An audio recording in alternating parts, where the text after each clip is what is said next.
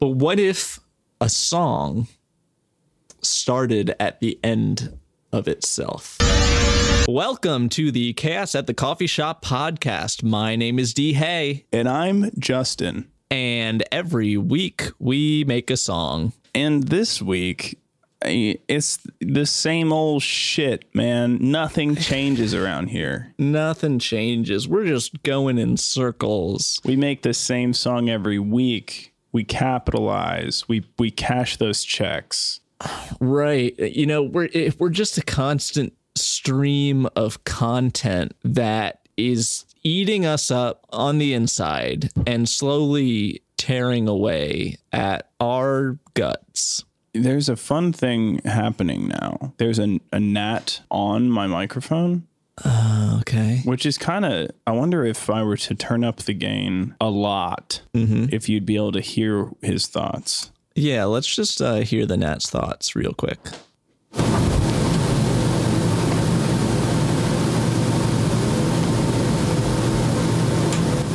So that was our special guest this podcast. Were you able to garner any kind of gnat wisdom? I don't know.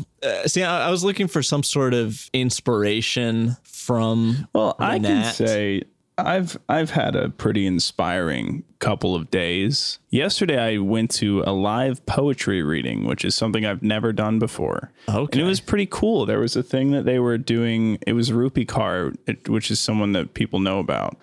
She wrote Milk and Honey, which is like a really famous poetry book. Okay. But they kept doing this because, I mean, obviously poetry is not music. Like, that's stupid. You can't say that. But she kept doing this thing. It's a lesser form of entertainment for sure. It's obviously a lesser form of entertainment and a lesser form of art, I would say, just in general. But she kept doing this thing where she would play a music track in the background whilst reciting her poetry. And then it's like, is this a song?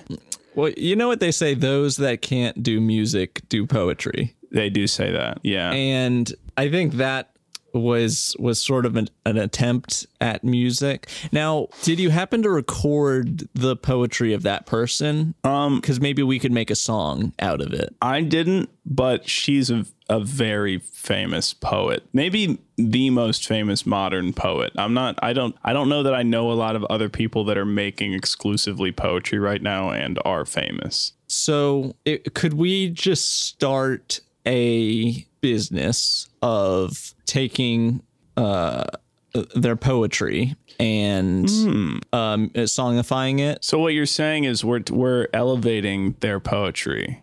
Yeah, and we're elevating. We're taking it from a lowly poem into a higher art form, a song. Mm-hmm. Yeah, it's okay. Like a catchy pop song. Yeah, and we could take out stuff like some of the filler words. And I'm just thinking, you know, it might, because I'm always writing words for this endeavor, right? Yeah. And maybe you need a break, man. I mean, how are you feeling? I need a break because it takes up so much brain power on my part, because I'm basically writing poetry, but for music, which is so much more mentally challenging than any sort of, you know, regular poetry, because poetry, you just say words. But when I make lyrics for our song endeavors, I have to make words that rhyme. And that's a lot harder to do. I mean, poetry, you can get away with no rhyming. I don't even think that rhyming is necessarily encouraged anymore. You know, you don't even need to rhyme. It's almost better if you don't. Oh, you know, I don't know that she rhymed at all. Really? No, not really. It's sort of just poetry is down the tube. Poetry's kind of bad, isn't it? It's in a bad spot these days. Is there any way we could improve on poetry? Well, obviously, an improvement on poetry is just a song, you know, but an improvement on a song is I'm adding more elements. So poetry is just words, you know? Right. And then you go song, then you got words plus music. And then you got movie, that's words plus music plus the visual element, you know? Yeah. How do you take it a step beyond?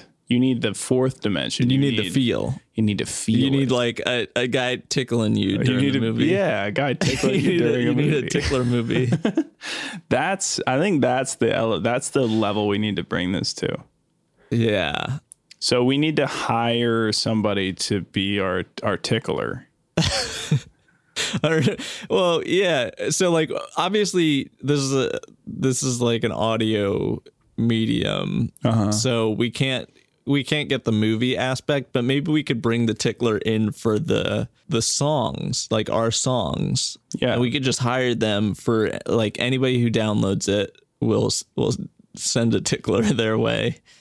And they That's can just true. Get them. We could start like a GoFundMe for hiring ticklers, and then we're contributing to the unemployment numbers. You know, we're helping to solve the problem because we're high. We've got ticklers on salary.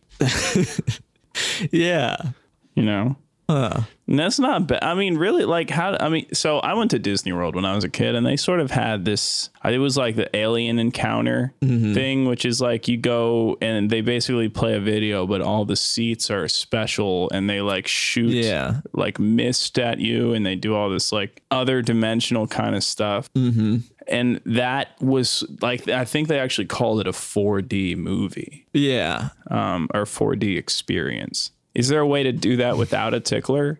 They didn't have a tickler at Disney World that I was aware of. Well, I think in the seats they put a tickler in each one. Oh. And they're the ones who they've got like a thing, like a little Windex thing of a little squirt bottle of water. Well, Disney World has the budget to hire hundreds of ticklers. Right. And we can't do that. I mean, what's the salary of a professional tickler? It's got to be like six figures at least. Yeah. Yeah. I mean, we're not quite there yet. I think our deals with Elon Musk is, I think it's going to close. They're going to close soon. Uh-huh.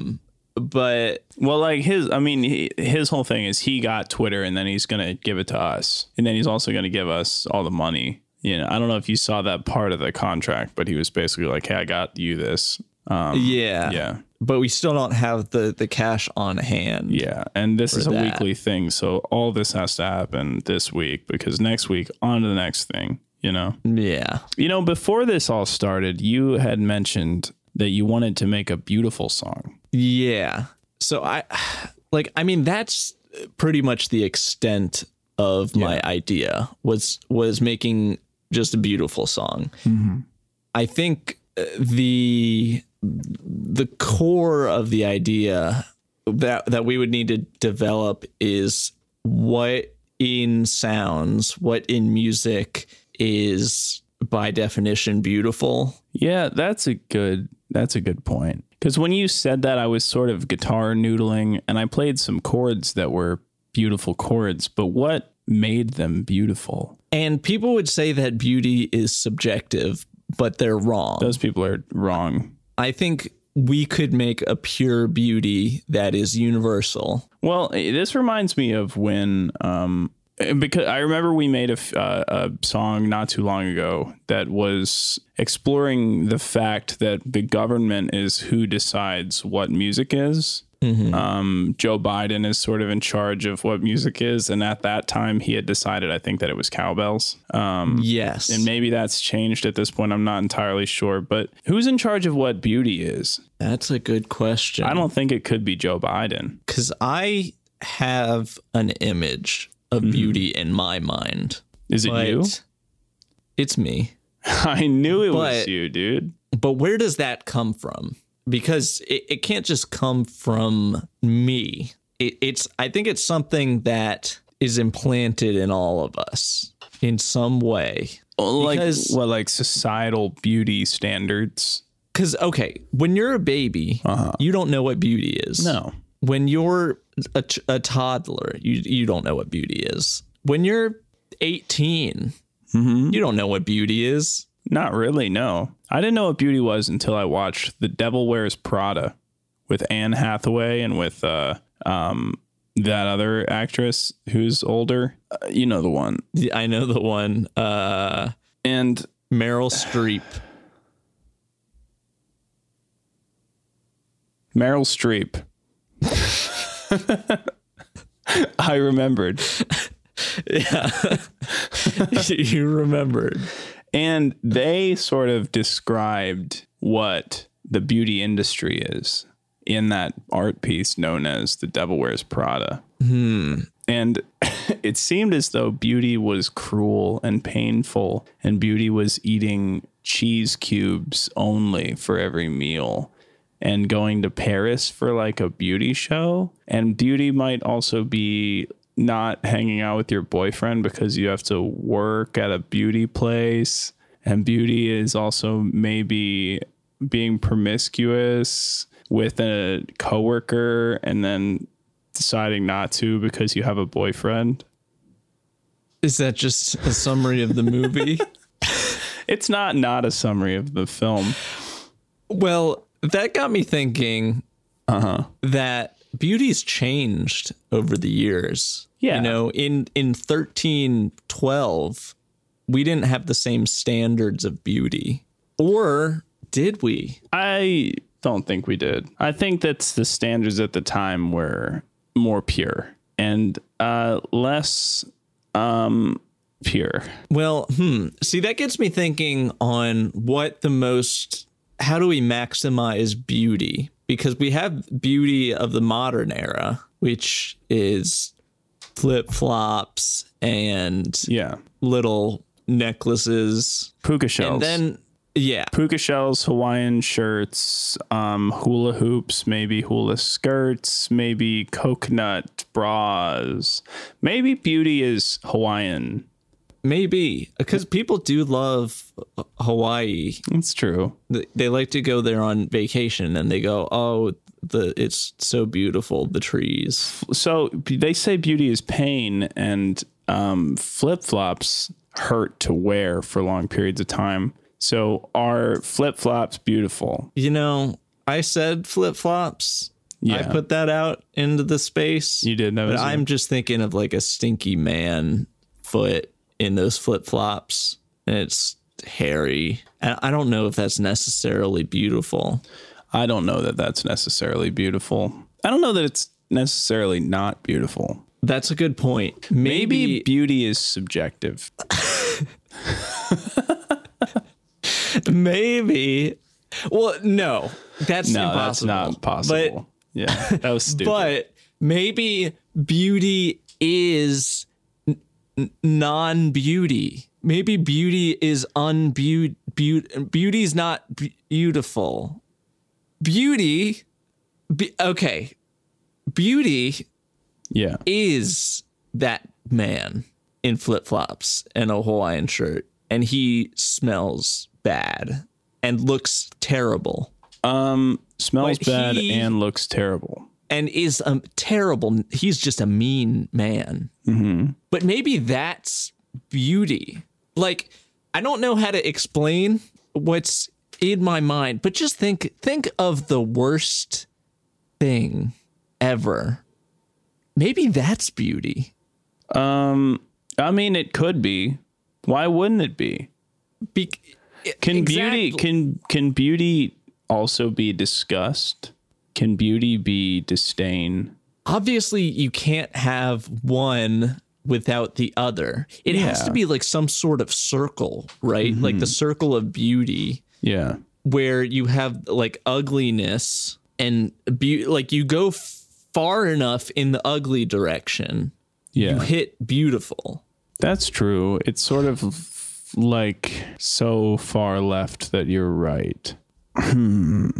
See, I'm having trouble putting this in. But the thing is, so beauty, I think we're thinking of beauty in a physical sense, right? Mostly. But I mean, like there are concepts that are beautiful, you know, time, a beautiful concept. I don't know that it is, but there's other concepts that are beautiful. There's like, what's a concept? The I can't think of a single concept right now. I can't think of a concept at all. I can't think of a concept. Okay, well, words can be beautiful. Why is it that words and art can be beautiful? Because those are sounds, and those are concepts. Okay, so that's getting us back. Why is a poem beautiful? Okay, keep going. It's getting us closer to music. It is. We're sort of circling back. Well, yeah. Well, music can be beautiful, but what makes it? Why is it that like a C major chord is less beautiful than like a C major 7 chord? Like what adds? What's that stank you put on it that makes it beautiful and crunchy? Yeah. And why is a piano generally more beautiful than like a banjo? Yeah. Why is a drum set less beautiful than a harp? And maybe it's not. Yeah, maybe it's not. Maybe we need to challenge these preconceived notions of beauty. So what if we made a song with all of the least beautiful instruments and made it a beautiful song? Okay. You know, we have a banjo and a didgeridoo and a kazoo and mouth harp. Mm-hmm. And they're all beating up a harp and a piano. You know what I'm saying? And I know what you're saying. Yeah. I don't know what I'm thinking right now. I mean, maybe that's the idea. And, you know, my gut, but my gut wants to be more abstract, but it doesn't make sense. You know, like it doesn't make logical sense. And maybe that is kind beauty. Of beauty doesn't necessarily have to make logical sense, right? Why is it that like some people are born and just the shape of their bones makes them more beautiful than someone else, and some people will find some bone shapes more beautiful than other people, but beauty is not subjective. but at the same time, beauty is not subjective. Yeah. So why? I mean, that if beauty isn't subjective and people find different things beautiful, then that must mean that everything is beautiful. Everything to somebody, everything is beautiful. Yeah, I mean, think of the worst thing, like a corpse that's bloody and it has a knife in it. Morticians love that shit. And yeah, and like somebody's like eating the corpse, and it's like that's beautiful to somebody. Like a carrion or like a turkey vulture loves that shit. Beautiful, right? You know. So or like a psychopath would think that's beautiful. That would mean that the universe is beautiful.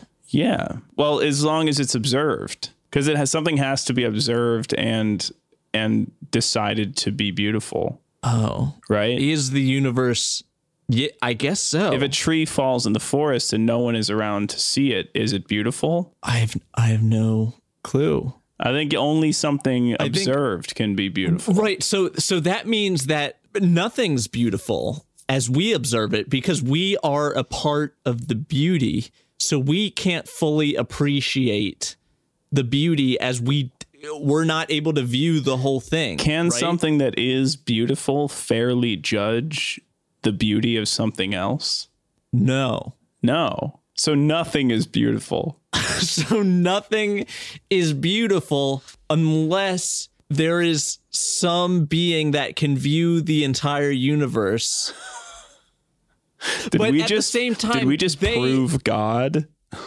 Okay. Well, I'm not sure if we proved or disproved God, because at the same time, it leads to a sort of fallacy. I get. Well, if the universe is beautiful because God is able to view it, would God be beautiful? Like it just. Would God need to be a part of that universe? Is it even possible to view a universe? No, not in its entirety, right? So how could if you can only see parts of something, how can you decide it to be wholly beautiful? Well, you know, it would have to be some sort of god, right? Yeah. But by definition, a god would have to be the most beautiful thing, right? If they're omnipotent and... Yeah, but if it's beautiful, it can't be unbiased and therefore can't judge beauty. Right. So nothing is beautiful. So nothing is beautiful because nothing can be fairly observed as beautiful because everything's beautiful. But because everything is beautiful. Uh-huh. By comparison, individual parts of the universe are so much less beautiful. Like look at your shirt and compare that to the universe. I see your shirt's a piece of shit. Yeah, compared to the universe, it's nothing. Yeah. Even if the universe is a solid 10 out of 10 smoke show. Yeah. Your shirt is like 0.00001 of that 10. Yeah. So what you're saying is we can't judge all these things on the same scale because otherwise, if we're talking to oversimplify it, we're talking about a 1 to 10 scale of beauty, and the grandest and largest conceptual thing that we can imagine is the universe in its entirety, which is obviously so fucking hot and so sexy and a total 10 out of 10 smoke show. But if that's a 10, how can my t-shirt or even me or my cat, how could that be even a 10th? Even your girlfriend. Even her.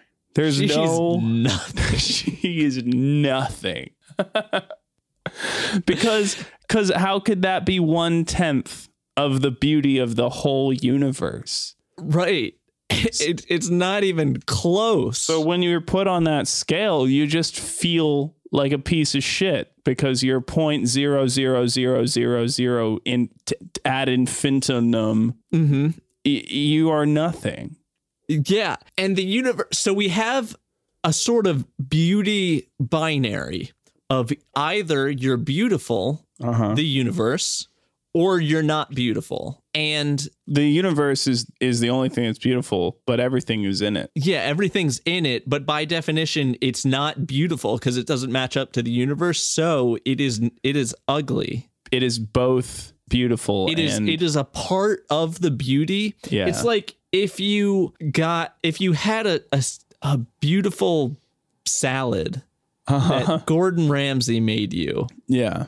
And he gives you the salad and it's like dressed nice. Like he drew like a dog with the ranch dressing in it.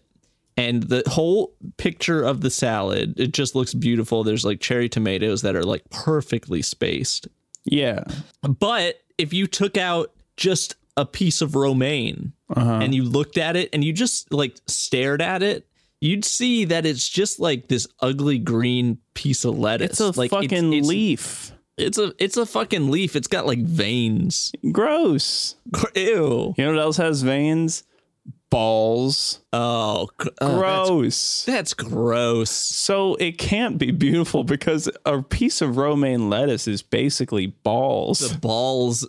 We're basically the balls of the universe. I know. So we can't be beautiful. And yet the universe is an all encompassing concept, but in its individual parts is disgusting and horrific. Right. When you put all the balls together, when you take all the balls, a beautiful, and you make them you put them in a big sack called the universe. It's a giant. That's beauty.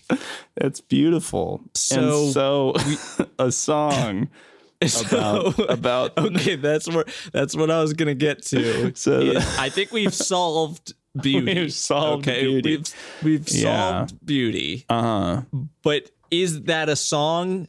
As of now, the answer is no. Yeah. Yeah. But can it be? So, it would have to be an all-encompassing song. It would like a song whose individual parts are terrible and disgusting, but... Well, this means our scientific research that we've been doing right now means that every song that has ever existed is not beautiful. No. Because it exists in this universe. Yeah. Now, we are tasked with making a song that is beautiful. which seems impossible, as we would have to make something, as we only have the potential to make something in this universe. Yeah. But what if we became God? We became observers of this universe. So we would have to become the sole observers of the universe as a whole and then write a song about it. Yes. Would that be a beautiful song? Could it be, by definition? We would have to make ourselves the only unbiased, non-beautiful, godlike entity, observer of the universe, in order to write a song that is beautiful. And it would have to, that song would have to encompass everything in the universe. Yeah. As that is what beauty is. Yeah. How much time do you think that would take? I would venture to say most of it. Most of time. Right. Yeah. Because I think the universe also encompasses the concept of time, present and future. Yeah. Yeah. Like time no longer is linear in the grand scheme of the universe. So, because we're talking about every single thing from the beginning of time until the end of time, or at least until now. Okay. How do we get that down to a minute 30?